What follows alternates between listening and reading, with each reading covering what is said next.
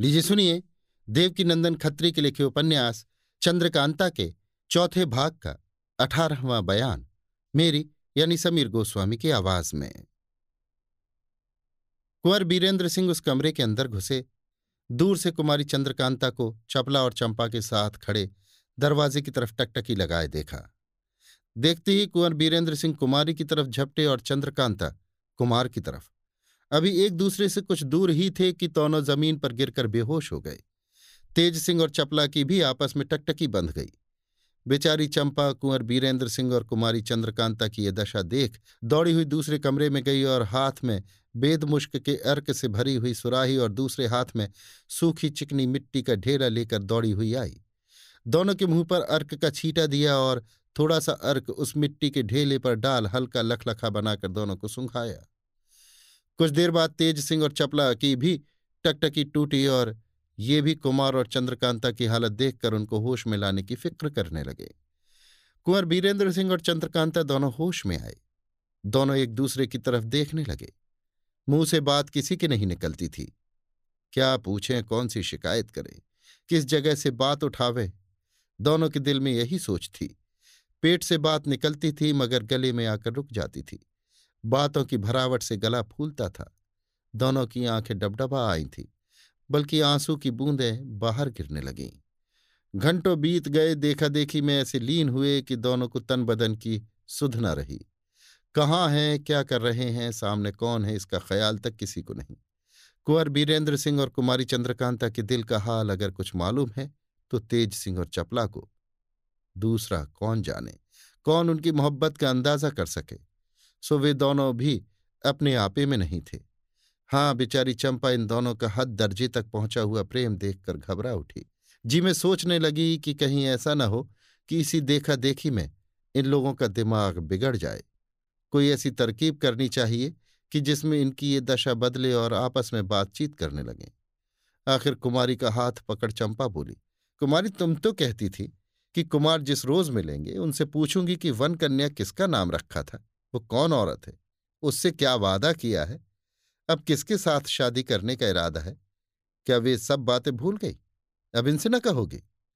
किसी तरफ़ किसी की लौ तभी तक लगी रहती है, जब तक कोई दूसरा आदमी किसी तरह की चोट उसके दिमाग पर न दे और उसके ध्यान को छेड़कर न बिगाड़े। इसीलिए योगियों को एकांत में बैठना कहा है। कुंवर बीरेंद्र सिंह और कुमारी चंद्रकांता की मोहब्बत बाजारू न थी। वे दोनों एक रूप हो रहे थे।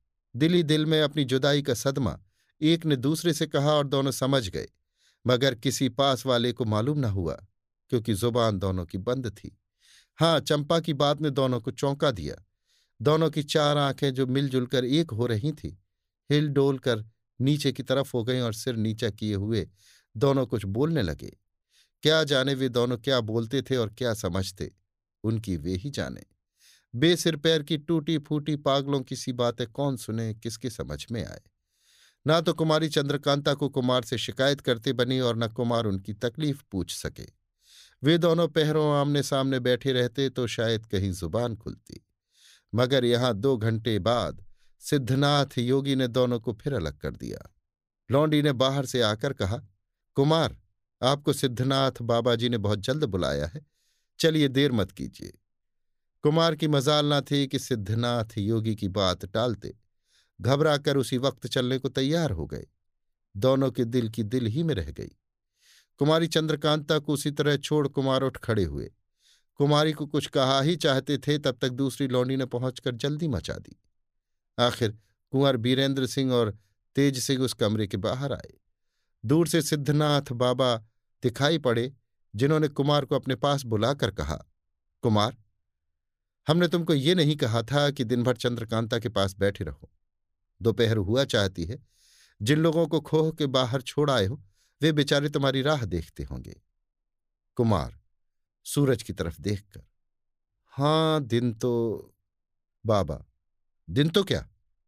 कुमार, सक पकाए से होकर, देर तो ज़रूर कुछ हो गई। अब हुक्म हो तो जाकर अपने पिता और महाराज जयसिंह को जल्दी से ले आओ।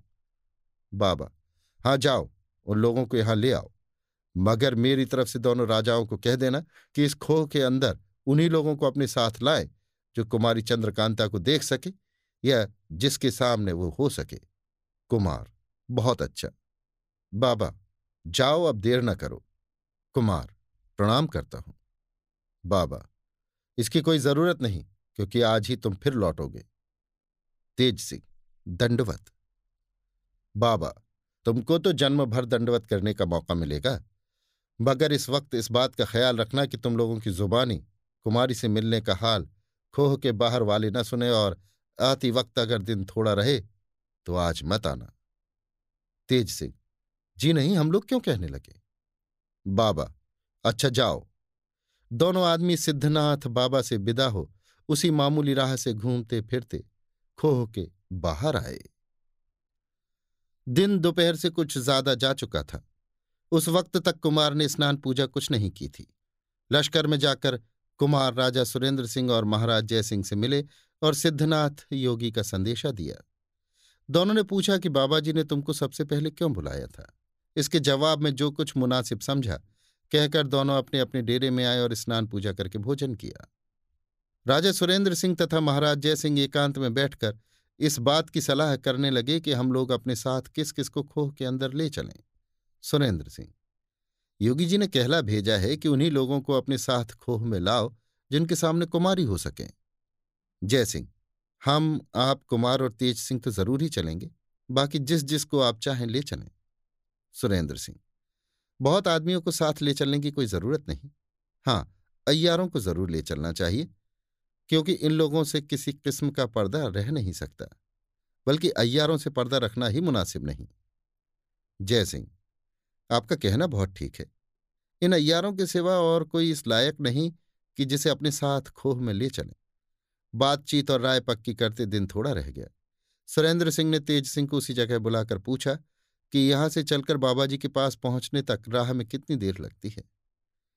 तेज सिंह ने जवाब दिया, अगर इधर उधर ख्याल न करके सीधे ही चले चलें तो पाँच छह घड़ी में उस बाग तक पहुँचेंगे, जिसमें बाबा जी रहते हैं।